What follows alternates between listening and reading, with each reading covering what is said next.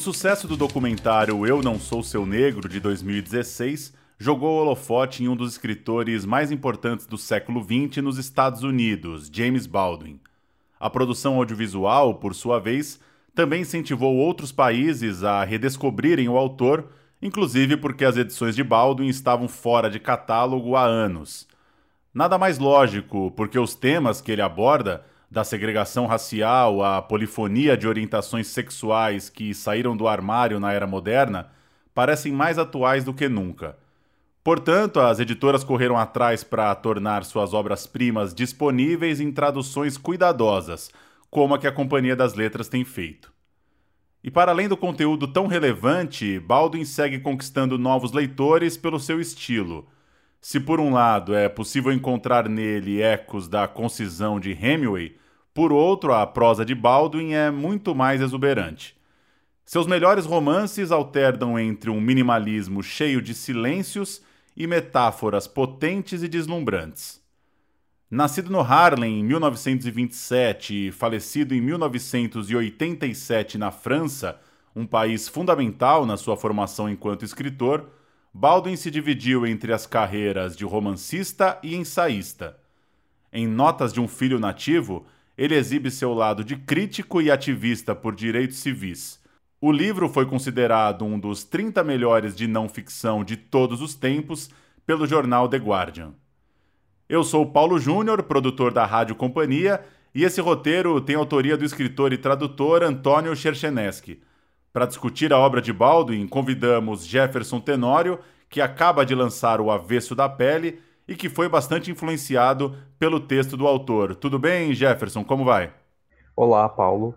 E também falamos com o Fernando Baldraia, novo editor da Companhia das Letras, focado em trazer mais diversidade ao nosso catálogo. Tudo bem, Fernando? Como vai? Salve, tudo jóia. Para começar, bem do começo mesmo, queria que vocês compartilhassem um pouco como tomaram conhecimento da obra do Baldwin, qual foi o primeiro texto que vocês tiveram contato, enfim, a relação pessoal de vocês com esse trabalho, com a obra do Baldwin, para a gente começar esse papo?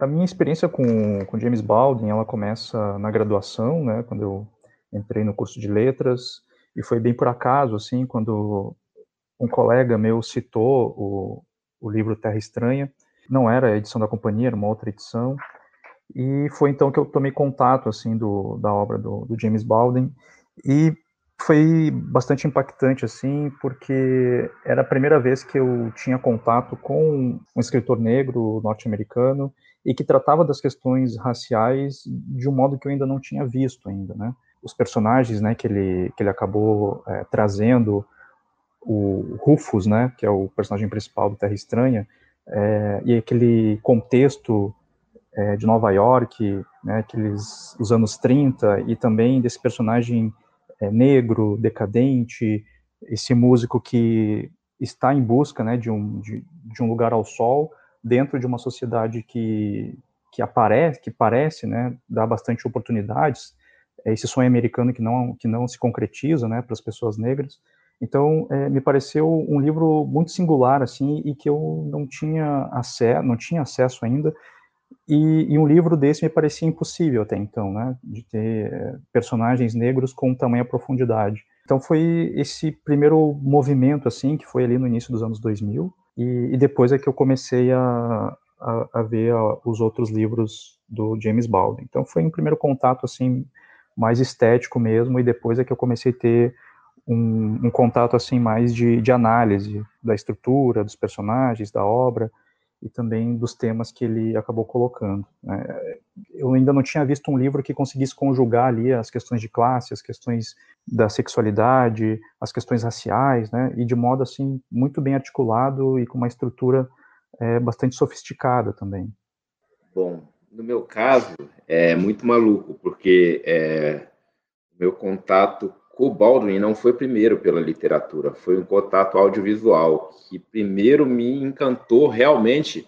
Eu fiquei, basicamente, na verdade, eu sou até hoje seduzido pela retórica é, da fala do James Baldwin, pelo jeito que ele fala, pelo jeito que ele gesticula.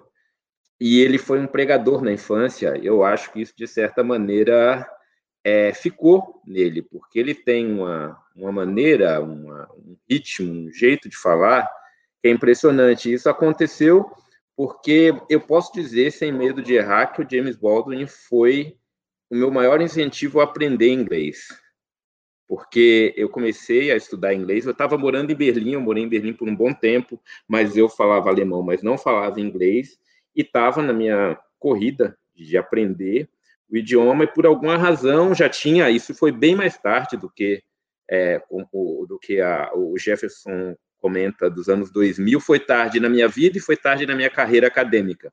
Eu já estava no doutorado, eu, digamos assim, sou um pouco tardio nas coisas que eu fui fazendo, ali por volta de 2012, 2012 e 2013. Eu estava passando do mestrado para o doutorado e tinha esse déficit para tirar, e por alguma razão topei num, num, num vídeo do James Baldwin estudando é, coisas, gostava muito de ouvir discurso do Malcolm X, e, enfim, são da mesma geração e estavam ali discutindo, e aí ouvi falando e fiquei assim completamente apaixonado e assim continuo até hoje. Na literatura eu fui chegar um pouco mais tarde, é, começando pelo começo. Eu fui ler o, um livro que eu acho que ainda não tem no Brasil, se tiver, a gente acompanha, não publicou ainda, Go Tell to the Mountain, é, e que ele vai falar dos, da, da, infância dele, vai falar muito do pai, é, e foi o meu livro de entrada. Mas, enfim, aí a gente pode entrar na literatura, na, na parte da literatura propriamente dita mais tarde também.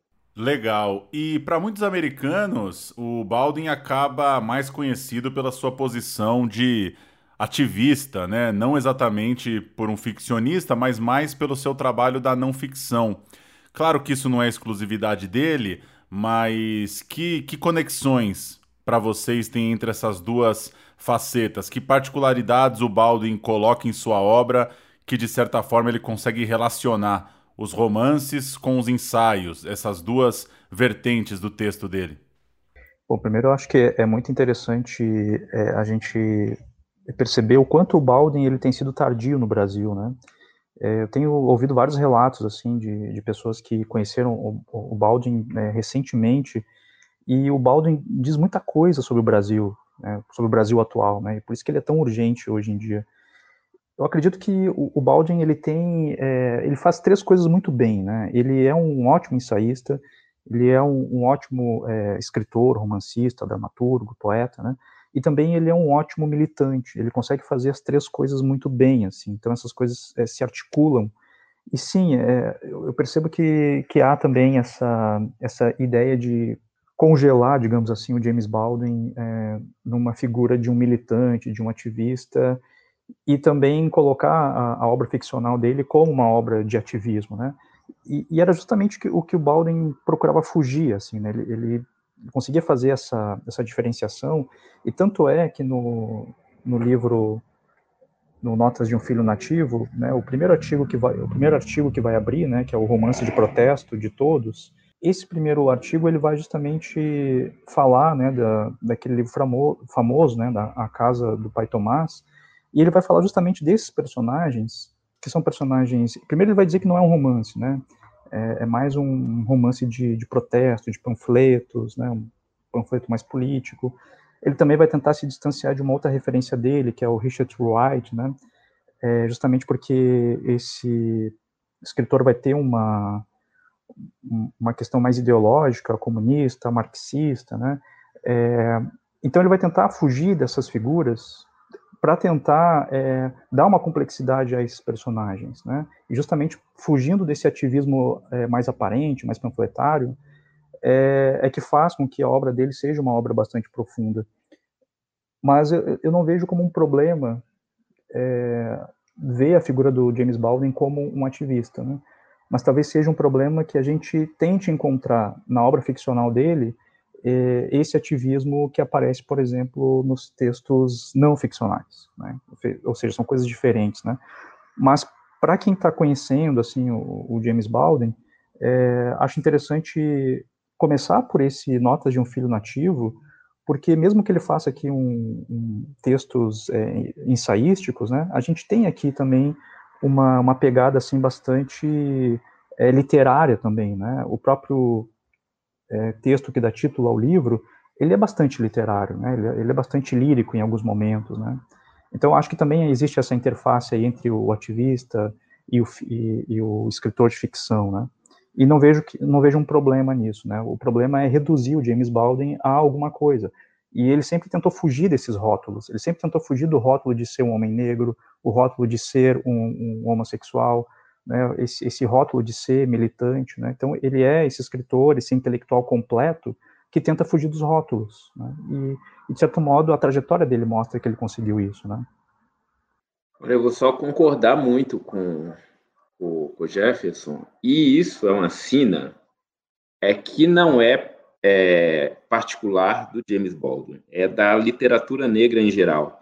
Você vai pegar, por exemplo, o, o Fanon, é, vai sofrer o mesmo tipo de redução vindo pelo lado da teoria. As pessoas vão dizer: ah, mas o Fanon não é um teórico, o Fanon é um ativista. Então, escrever a partir dessa posição do negro é, a partir dessa posição fixada do negro, vai colocar sempre esse tipo de, de questão que vários, é, enfim, que a literatura negra vai, vai, na verdade, ter que fugir o tempo inteiro disso. E, é, e de fato, fico pensando que o, o, a conjunção, se a gente elimina isso, eu não vou nem considerar, vamos dizer que seja completamente improcedente essa distinção entre é, o ativismo e a literatura. É lógico que a gente sabe que existe um certo tipo de escrito panfletário que você pode escrever, inclusive sendo um grande escritor em determinados momentos da sua vida, um escrito com cara de manifesto e etc. Significa quer dizer que esse tipo de escrita não existe, mas no que diz respeito à obra do James Baldwin, eu diria que é absolutamente improcedente. O que é, é talvez olhando por um outro ângulo, mas a mesma coisa que o Jefferson estava dizendo, e que é o que eu acho assim impressionante é, que o James Baldwin consegue fazer, é como ele transforma a experiência negra nessa experiência de universalidade para além das narrativas nacionais. E aí, quando Jefferson diz, olha, ele tem muito a dizer para o Brasil, ele tem muito a dizer para o Brasil, talvez ele tenha muito a dizer também na África do Sul, como ele tem muito a dizer na Europa. Ele também é muito lido na, na Europa para as pessoas afro-europeias, é, por uma razão mais ou menos simples. É, tem uma frase muito interessante que ele vai dizer, é, ele fala que os, os fatos da vida, os fatos imorais, digamos assim, aquilo que diz respeito à moral, um ato assim essencialmente imoral, é, não existe uma distância espacial que separa eles. Um fato imoral, um fato da vida que ele é imoral em São Francisco ou em Minneapolis, ele é imoral em Porto Alegre.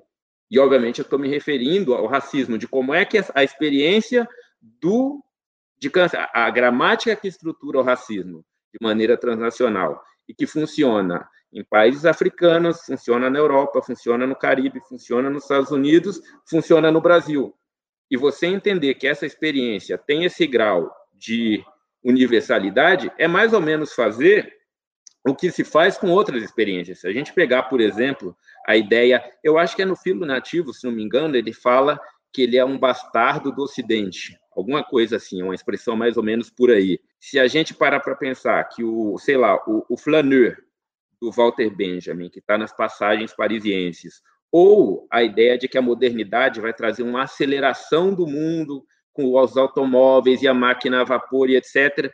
Tem aí um sujeito pressuposto que vai passar por essas transformações e que vai viver esse mundo e que a gente considera que isso faz sentido. Você não precisa explicar que o sujeito que passeava pelas passagens parisienses não era qualquer sujeito. E que a pessoa que tinha um automóvel no momento da aceleração e da, da evolução industrial, também não era qualquer sujeito. E essas experiências entram como uma espécie de é, marcação universal, quase, é, mas digamos assim, compartilhada pela humanidade do que significa modernidade.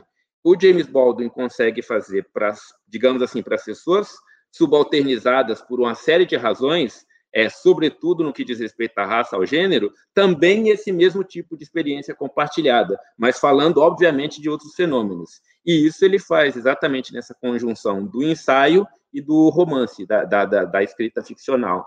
E é fantástico, assim. Ainda um pouco nesse assunto, aproveitando que o Jefferson citou a cabana do pai Tomás, que é da Harriet Beecher Stowe, né? Que uma, uma obra, uma peça importante ali no contexto do debate da abolição da escravatura. O Baldwin, na primeira parte desse Notas de um Filho Nativo, ele se dedica a criticar né, algumas dessas obras muito vistas, muito elogiadas nesse contexto. E entre as críticas ali dele está o fato de que essas obras, por um tom mais panfletário, muitas vezes, digamos, elas achatam a humanidade dos personagens.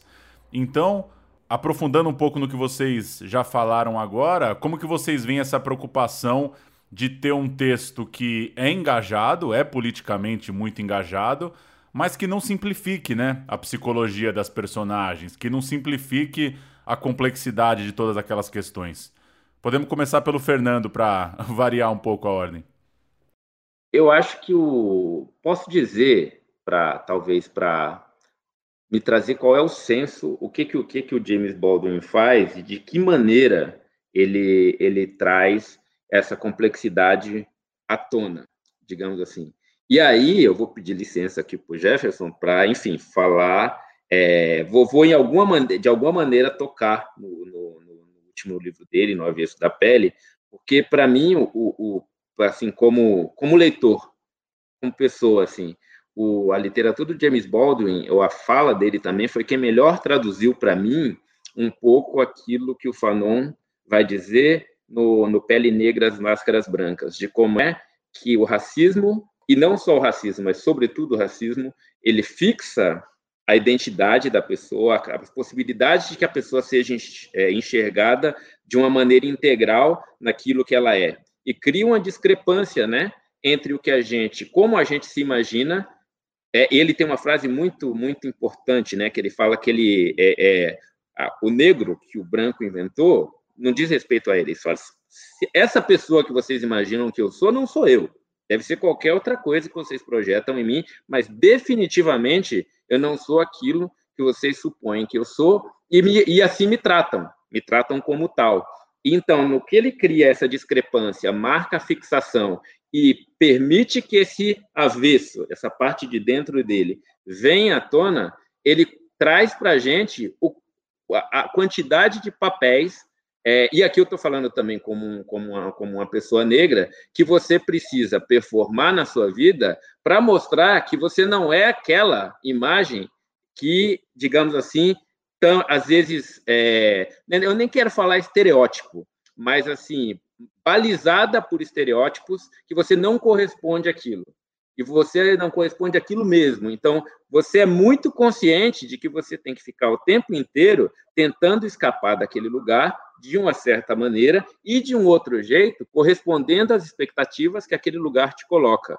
Então, a, a, a literatura do James Baldwin gira muito em torno de fazer, é, de, de, de, de, digamos, de quase não é exatamente descrever, mas é, é, fazer com que a gente sinta esses papéis, todos esses lugares que a gente pode habitar e que não consegue habitar eventualmente ou fica impedido de habitar.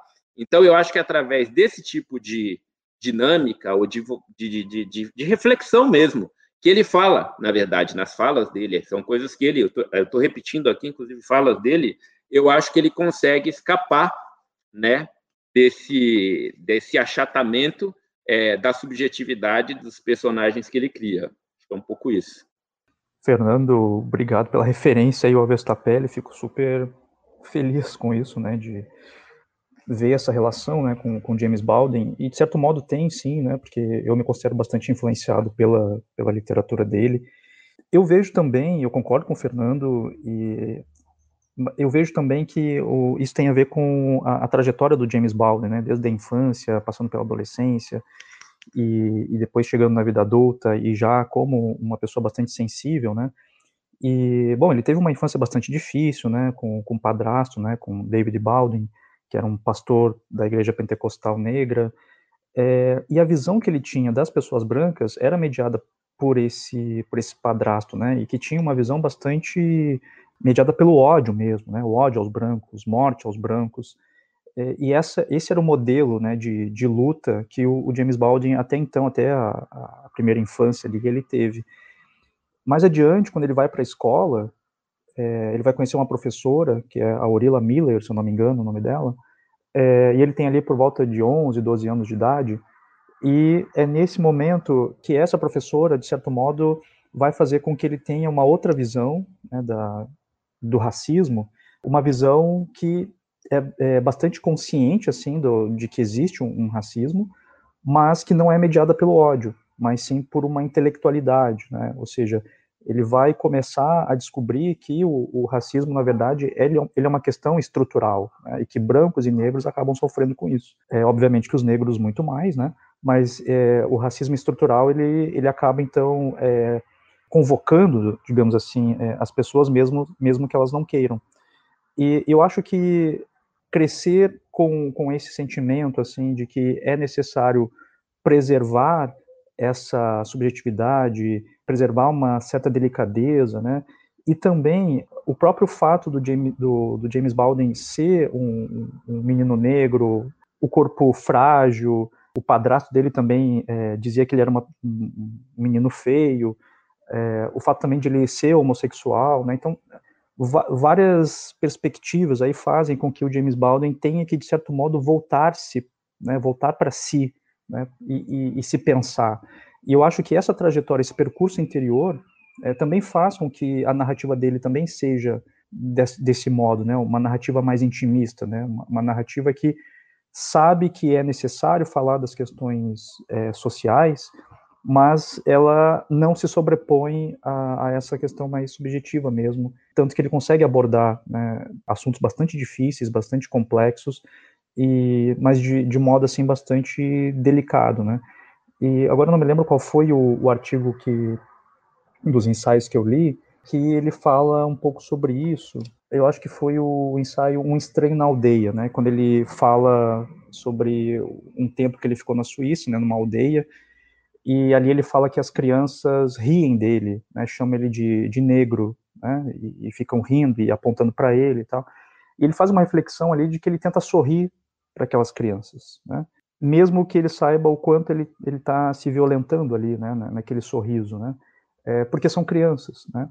Então ele tem essa essa tentativa, né, a todo momento assim de, de preservar aquilo que nos torna que nos torna humanos, né, e essa humanidade é que eu acho que ele acaba transferindo para esses personagens.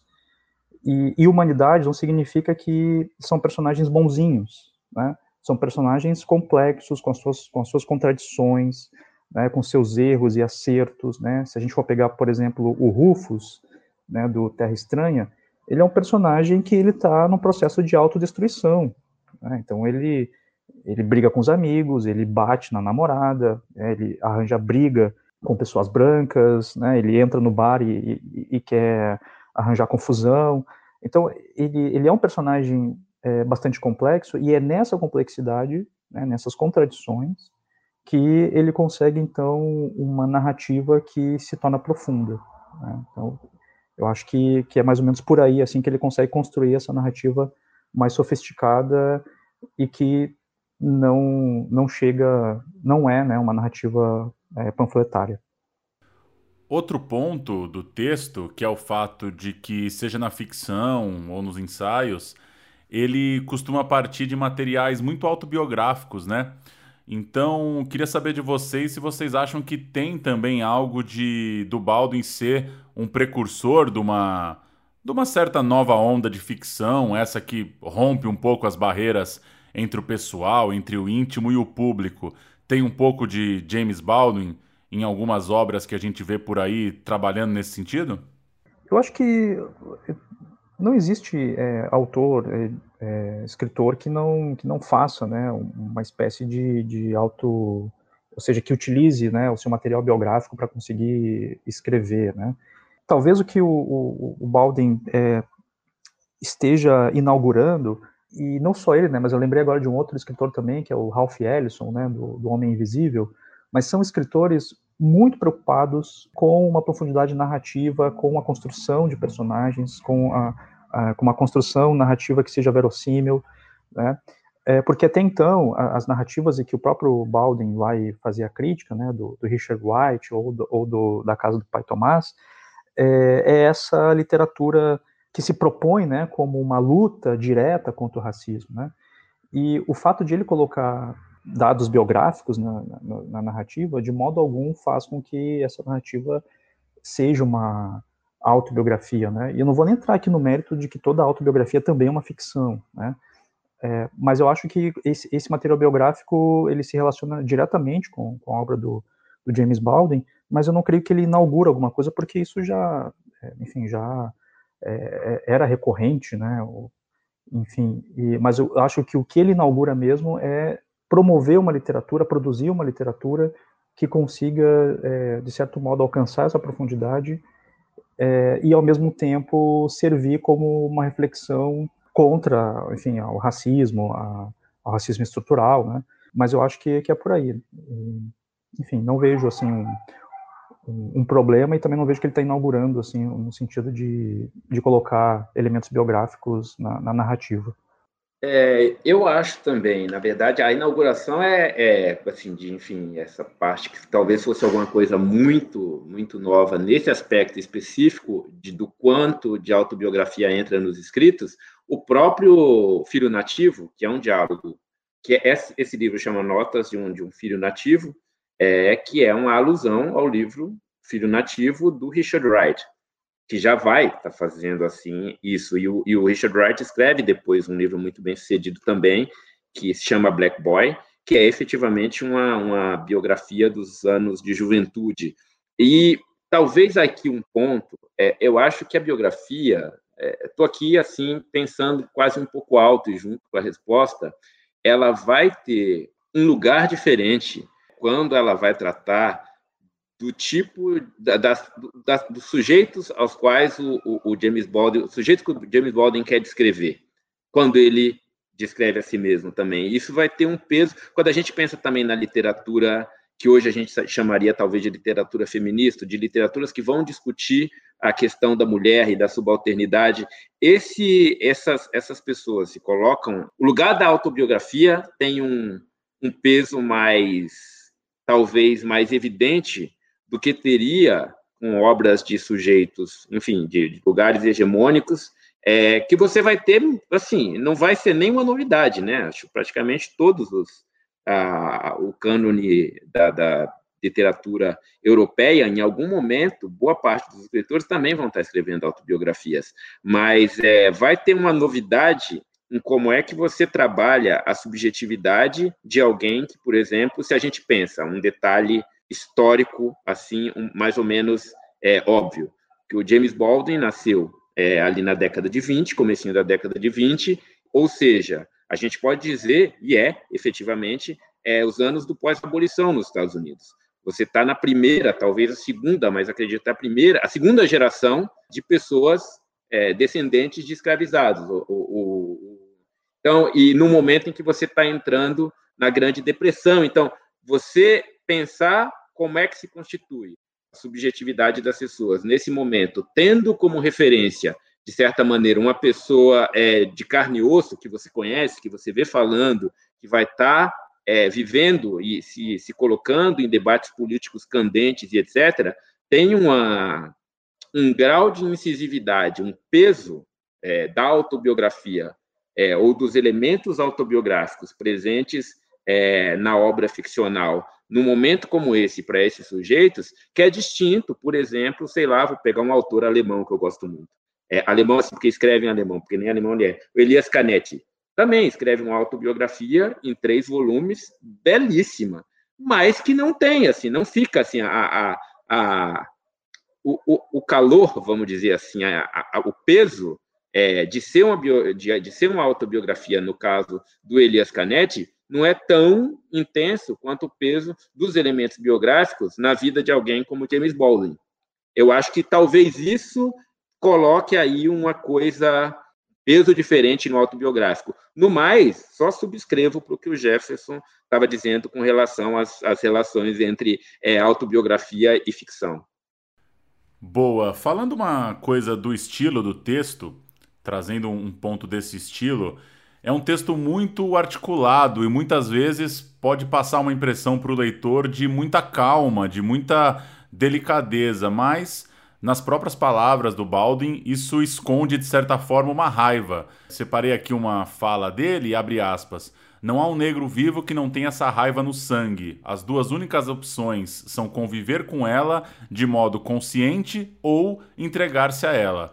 Quanto a mim, a febre voltou a me atacar e vai voltar outras vezes até o dia da minha morte. Onde está isso, Paulo? Esse trecho está no artigo que dá nome ao livro, no Notas de um Filho Nativo. Pegando esse gancho da raiva, queria trazer a discussão para o Brasil. Vocês já falaram um pouco disso, da atualidade da obra, de uma certa redescoberta. Que, que, como lidar com essa raiva no Brasil atual? Como que esse texto, que ele pode parecer à primeira vista tão delicado, ele tem ali uma, uma densidade que consegue, digamos, ou, ou tenta, ou provoca algo diante do momento que a gente está vivendo de, de retrocesso, de ataque a determinadas classes, enfim, que que nesse estilo do texto do Baldwin, o que que isso pode provocar de reflexão um pouco nessa dualidade entre uma certa calma e uma raiva que está ali por trás? Olha, é, eu vou falar com relação ao estilo, tem uma, uma coisa muito curiosa, assim, porque eu não sei como é que, que, que Jefferson leu, mas eu comecei lendo o, o Baldwin, obviamente em inglês, e depois, agora, eu li o quarto de Giovanni foi o primeiro que eu li também a tradução. Então é uma coisa muito é, é um exercício curioso entender estilisticamente quando você lê é, numa língua estrangeira e depois quando você lê na sua. E então é, eu não vou fazer comentários propriamente sobre o estilo, porque eu acho que não, não tenho competência para isso, digamos assim. Mas com relação à raiva especificamente, eu diria que se a gente assume isso que você está dizendo, Paulo, que é, se essa raiva está contida, ela, ela é contida no sentido de que ela está no indivíduo, ela está ali e ele consegue é, escrever esse texto, que às vezes é até plácido, é, a maneira com que ele coloca as coisas, e a maneira que ele fala também, né? que ele olha.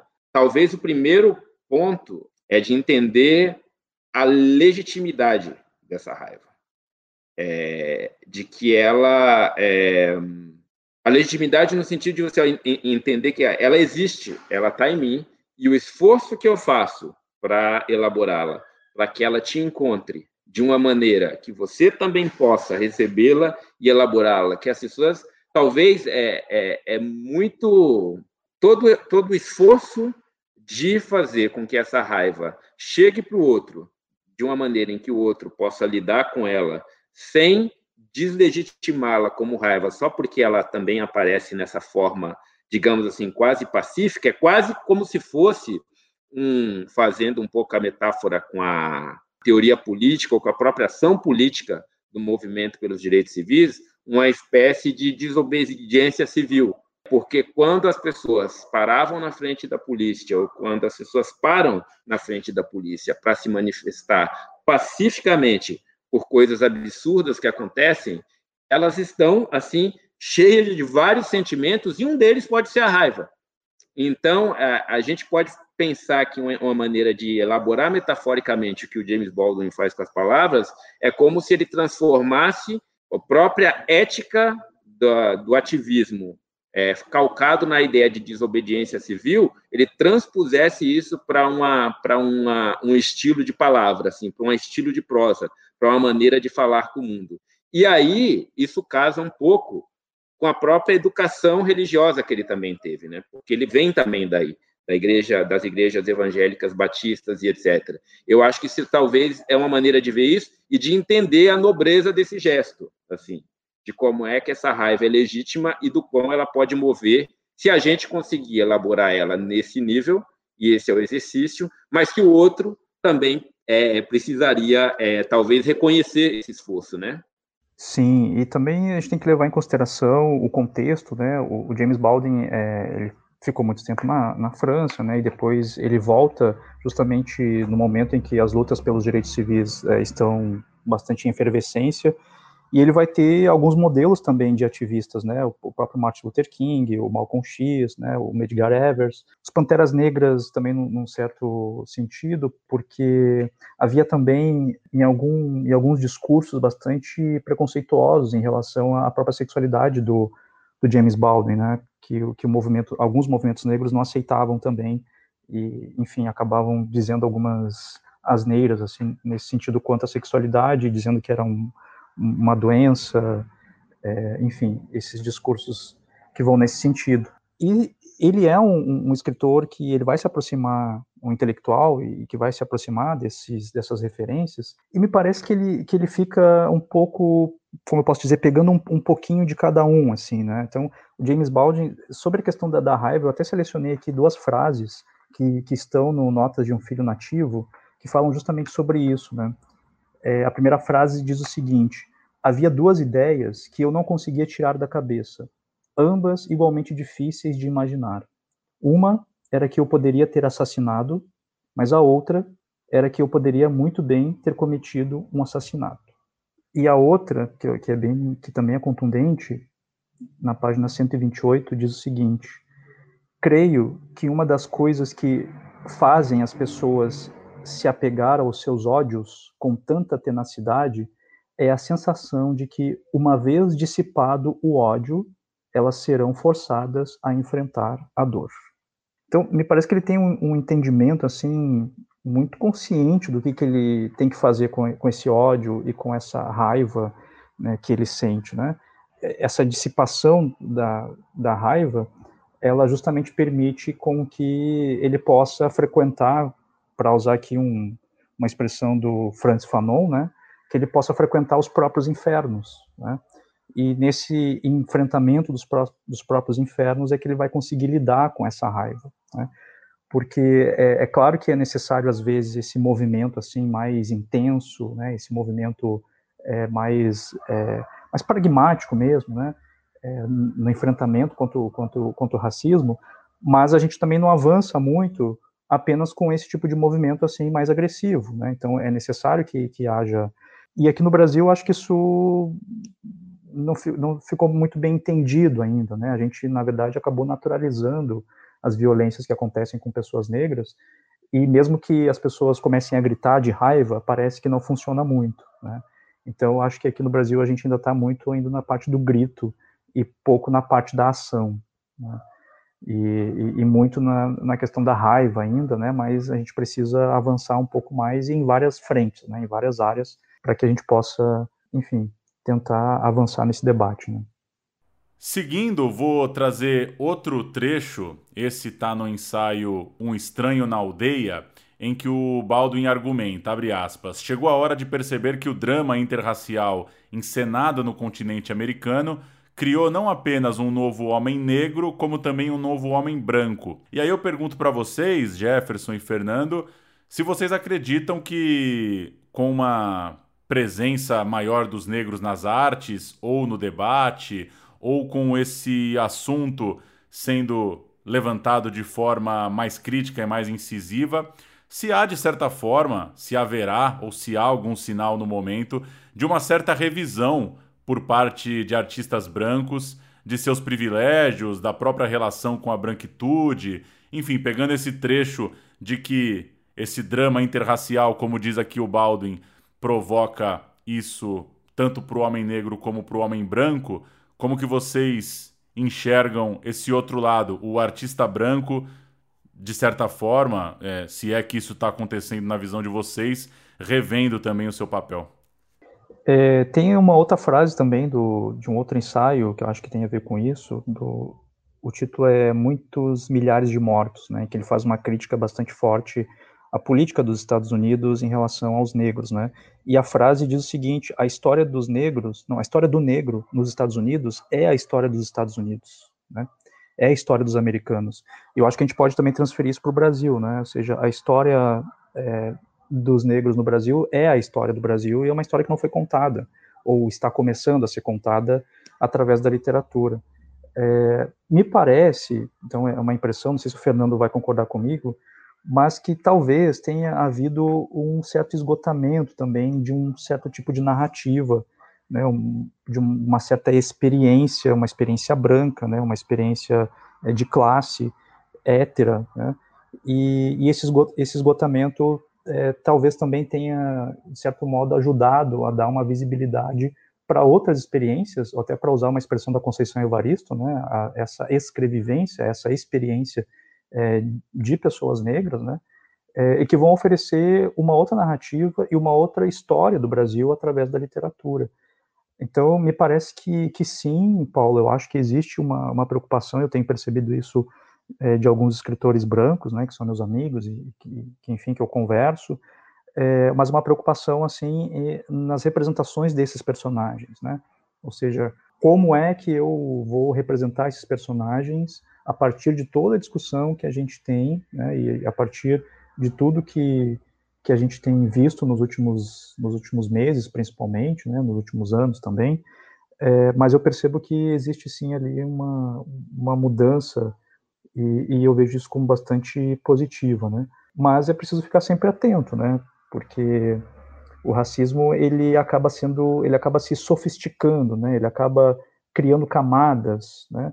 E a gente também precisa se sofisticar na mesma medida, né? A gente também precisa complexificar também é, a discussão para que a gente não acabe caindo em determinadas armadilhas quando estamos é, produzindo literatura, né? Então acho que é preciso estar sempre atento, assim, porque o racismo ele é bastante imprevisível. Olha, essa pergunta é dureza mesmo de responder. Eu diria, eu vou concordar eu com, com o Jefferson nesse ponto de que há um esgotamento de alguma coisa que a gente pode chamar que é uma matriz que tem pelo menos essas três linhas da heterossexualidade compulsória de um lado, da branquitude de outro lado, e aí a heterossexualidade a gente pode incluir cisgeneridade junto, e também, talvez, disso que a gente chama de organização do mundo segundo a democracia liberal representativa. E é, por que eu falo de democracia liberal representativa? Porque isso tudo está se desdobrando, desaguando no campo da política institucional, de você entender que a representação que você tem nos espaços de poder, inclusive nos espaços de poder é, institucionais, ela não funciona. Você precisa de determinados sujeitos aí, não só, não só da, né, da transferência do poder de representação para aqueles lugares. Agora, no Brasil especificamente, para ser sincero, eu temo, eu temo, eu não tenho certeza, de que a gente não tem ainda, né, nem não tem ainda, o ainda aí está mal colocado. Primeiro, essa crise não está acontecendo só no Brasil. Essa crise está acontecendo no Brasil, nos Estados Unidos, na Europa, é, na América Central, na Índia, na Indonésia. Ah, é o que eu estou dizendo assim, a ascensão da extrema direita ao poder, como um sintoma é, do esgotamento dessa experiência que eu estava dizendo, ela não é um fenômeno isolado do Brasil. Então, o Brasil está num concerto, ele está num, né, num panorama um pouco mais amplo em que a gente está assistindo uma crise generalizada. É, a gente não sabe, talvez até agora, se essa crise que está acontecendo, se a, ou a reação que está acontecendo, se esse avanço é, da extrema direita e da tentativa de supressão ou de revi, re, reavivamento dessa, dessa narrativa que se esgotou. Se isso é um último suspiro, assim, tá vendo que a casa vai cair mesmo e tem um último suspiro, e aí a gente pode dizer que o governo que a gente tem no Brasil hoje, mesmo a ascensão e queda do Trump, mas outros governos de extrema direita que a gente tem ao redor do mundo, é um último suspiro dessa desse mundo que está se desabando, está entrando em decadência, ou se ele tem uma força, que é isso que o Jefferson estava falando, de uma sofisticação e de uma capacidade de se refazer, que a gente não consegue avaliar. Olhando para o panorama do Brasil, a minha, o meu temor é de que ele tenha essa força. Eu acho que, é, por exemplo, quando a gente pensa essas coisas do, da violência absurda contra populações negras e indígenas no Brasil, e de como isso acompanha, isso é efetivamente a história do Brasil, não há nenhuma dúvida. E de como isso, tudo bem, é isso, é a história do Brasil, segue a vida, estamos vivendo bem, uma das maiores economias do mundo, e etc. o que eu temo é que a gente não tem ainda uma fundação mesmo para poder fazer o tipo de diálogo que vai demandar refazer esse edifício, entendeu? Eu fico pensando no encontro entre negros e brancos, entre populações indígenas, da maneira que o poder é estruturado no Brasil, se a gente tem efetivamente um caminho de, de escape aí. Porque, e aqui eu quero concluir para não falar demais, uma coisa tem que ficar assim pontuada nesse debate. Representação não basta. Se trata de redistribuir é, recursos.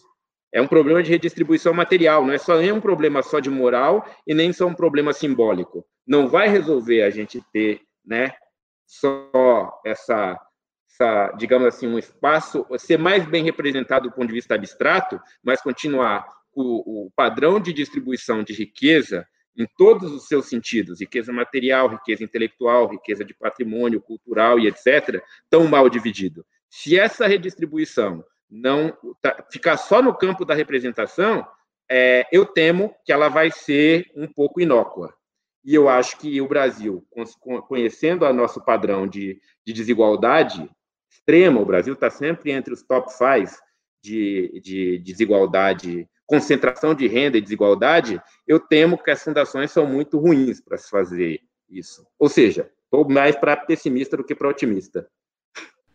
Para a gente fechar, vou voltar um pouco a essa questão da comparação com a realidade brasileira.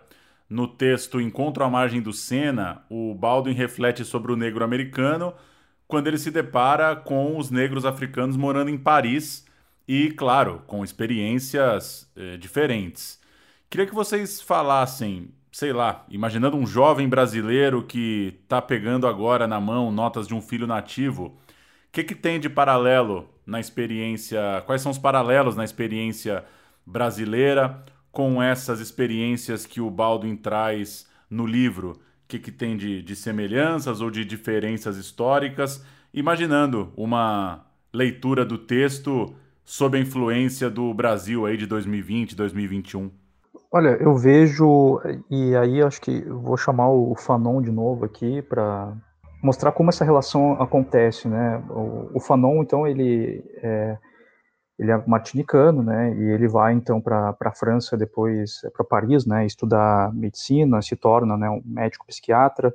E ele foi criado, né? Dentro de uma cultura francesa. Ele falava muito bem francês.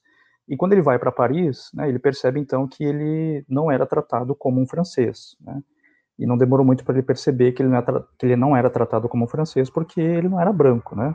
Então ele chegou ao seguinte entendimento de que para que ele fosse aceito como francês, era preciso que ele fosse aceito como um ser humano, né? Ou seja, como humano. E o raciocínio que se faz é que quanto mais branco, mais humano, quanto mais europeu, mais humano, né? Mas quando uma pessoa negra, então, ela não consegue atingir essa essa humanidade, né, ela então tem que colocar aquilo que o, que o Fanon é, diz, né, essa máscara branca, para que ele consiga ter acesso a determinados espaços de privilégio branco. Né? E essa trajetória, essa jornada assim, de pessoas negras que a todo momento tem que colocar essa máscara branca para conseguir galgar determinados postos né, de, de poder, ou de prestígio, de privilégio, né, é, mas há uma coisa interessante porque em algum momento essa máscara branca ela acaba caindo, né? E aí então se revela de que esse espaço de privilégio ele se torna às vezes impossível, né? E é nessa impossibilidade que existe então essa essa revolta, né, contra esse mundo branco, contra a branquitude, e essa revolta pode se traduzir de diversas formas, né? Pode virar arte, pode virar protesto, enfim. É, mas para a gente ver qual é o paralelo do filho nativo, né, do, das notas de um filho nativo, com a, a, a, realidade brasileira, a gente pode perceber que existe a todo momento, tanto nos ensaios do, do Baldwin, é esse enfrentamento com esse mundo branco, né, que a todo momento se impõe como uma barreira, como, como um obstáculo, e que a todo momento é, faz com que pessoas negras tenham que se violentar nesse sentido de colocar essa máscara branca para conseguir é, ter acesso a esses espaços, né? Então, nesse sentido, acho que o Baldwin diz muito de um, um modo também de, de luta contra o, o, o racismo, né? Ou seja, um, uma postura né, diante de um de um problema tão grave que é o que é o racismo, né? Ou seja, ali a gente tem um conjunto de, de reflexões né, muito profundas e de situações também, né? Como ele vai colocando dados biográficos ali, então é, fica uma coisa bastante orgânica assim, né? Então ele mostra algumas situações de racismo que ele que ele sofreu e ao mesmo tempo ele faz reflexões. Então acho que ele é esse intelectual assim muito completo, né, de a gente perceber que há ali uma intenção da prática e há também uma intenção é, da reflexão. Então, acho que nesse sentido, acho que o James Baldwin poderia dizer muita coisa para os brasileiros, os negros brasileiros, né? Eu vou é, citar aqui também uma, começar para falar desses paralelos entre o Notas de um Filho Lativo, do, do, tanto que tem, é muito maluco, porque eu acho que se você vai lendo o livro, né, você vai, vai encontrar muita coisa, mas tem umas que são muito, muito fáceis, né? Esse, o próprio título do muito milhares, Muitos Milhares de Mortos, e o trecho que Jefferson já leu falando que é a história do negro nos Estados Unidos é a história dos Estados Unidos, como a história dos negros, das pessoas indígenas no Brasil é a história do Brasil. Mas esse mesmo ensaio começa com a frase que é a seguinte: é só através da sua música, a qual os americanos conseguem admirar, porque um sentimentalismo protetor lhes restringe a compreensão dela, mas o importante é, é só através da música que o negro dos Estados Unidos pode, pode contar sua história. É uma história que ainda não foi contada de nenhuma outra forma e que nenhum americano está preparado para ouvir. Quem, quem ouve rap sabe que você vai encontrar alguma coisa, talvez uma coisa. É um verso muito parecido numa letra do Emicida, que ele vai falar que eles, eles né, no caso, os, os brancos ou as pessoas que não estão nesse mundo, é, não vão entender o que são riscos e que os nossos discos de história, é, nossos livros de história foram discos.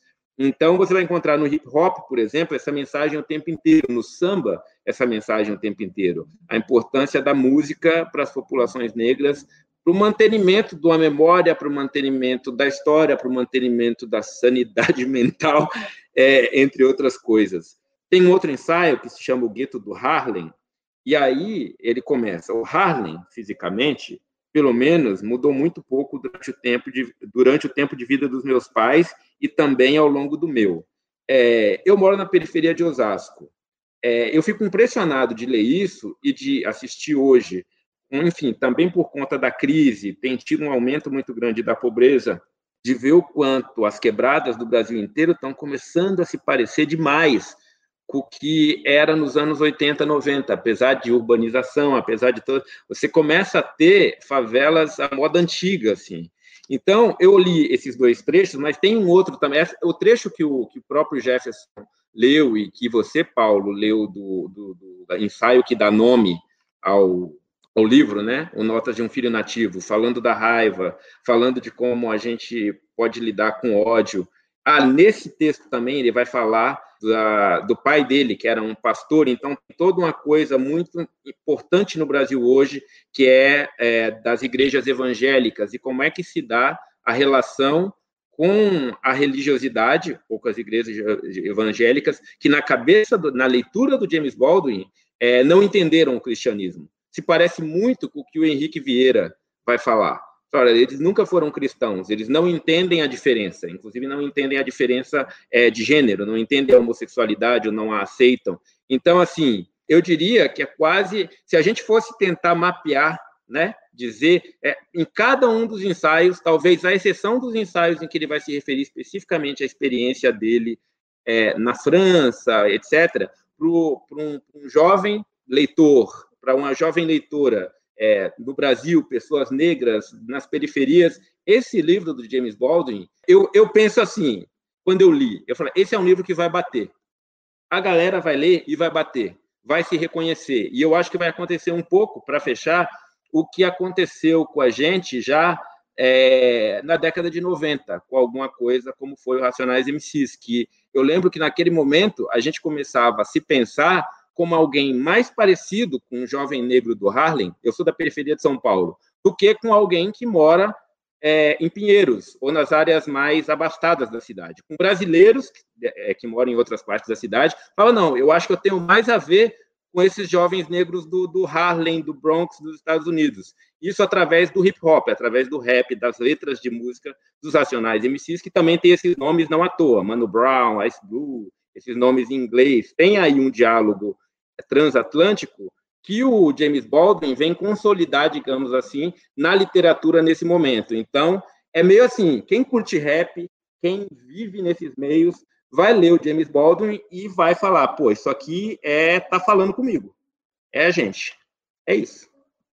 Maravilha, conversamos sobre James Baldwin com Jefferson Tenório, com o Fernando Baldraia. Valeu, pessoal. Muito obrigado pelo papo. Valeu demais pelas reflexões, pelos, pelas conversas a respeito da obra e nos falamos numa próxima. Tchau, tchau. Valeu, obrigado. Você segue acompanhando a Rádio Companhia, o podcast da Companhia das Letras no seu tocador preferido. Voltamos em breve com algum lançamento ou algum debate sobre uma das obras do grupo. Até a próxima, tchau!